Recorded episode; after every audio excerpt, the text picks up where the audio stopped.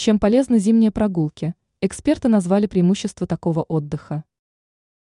Даже люди, которые в целом ведут активный образ жизни, зимой уходят в своеобразный отпуск. В холодное время года не просто уговорить себя выйти на улицу. Однако делать это нужно. Какими преимуществами обладает зимняя прогулка? Вы быстрее похудеете. Если у вас есть проблемы с весом, с которыми вы пытаетесь бороться, то в холодную погоду однозначно стоит выходить на улицу. Это помогает гораздо быстрее сжигать жировые отложения. Молодость. Мало кто знает о том, что холодная погода помогает усилить процессы обновления. Благодаря этому кожа будет выглядеть более молодой и ухоженной.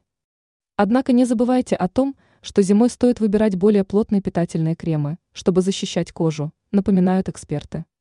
Иммунитет. Не стоит заблуждаться, считая, что люди болеют из-за холодной погоды.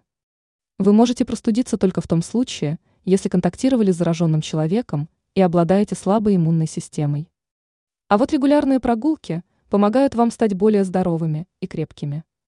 Ранее мы рассказывали о том, какие продукты нужно есть зимой для того, чтобы стать энергичным и полным сил.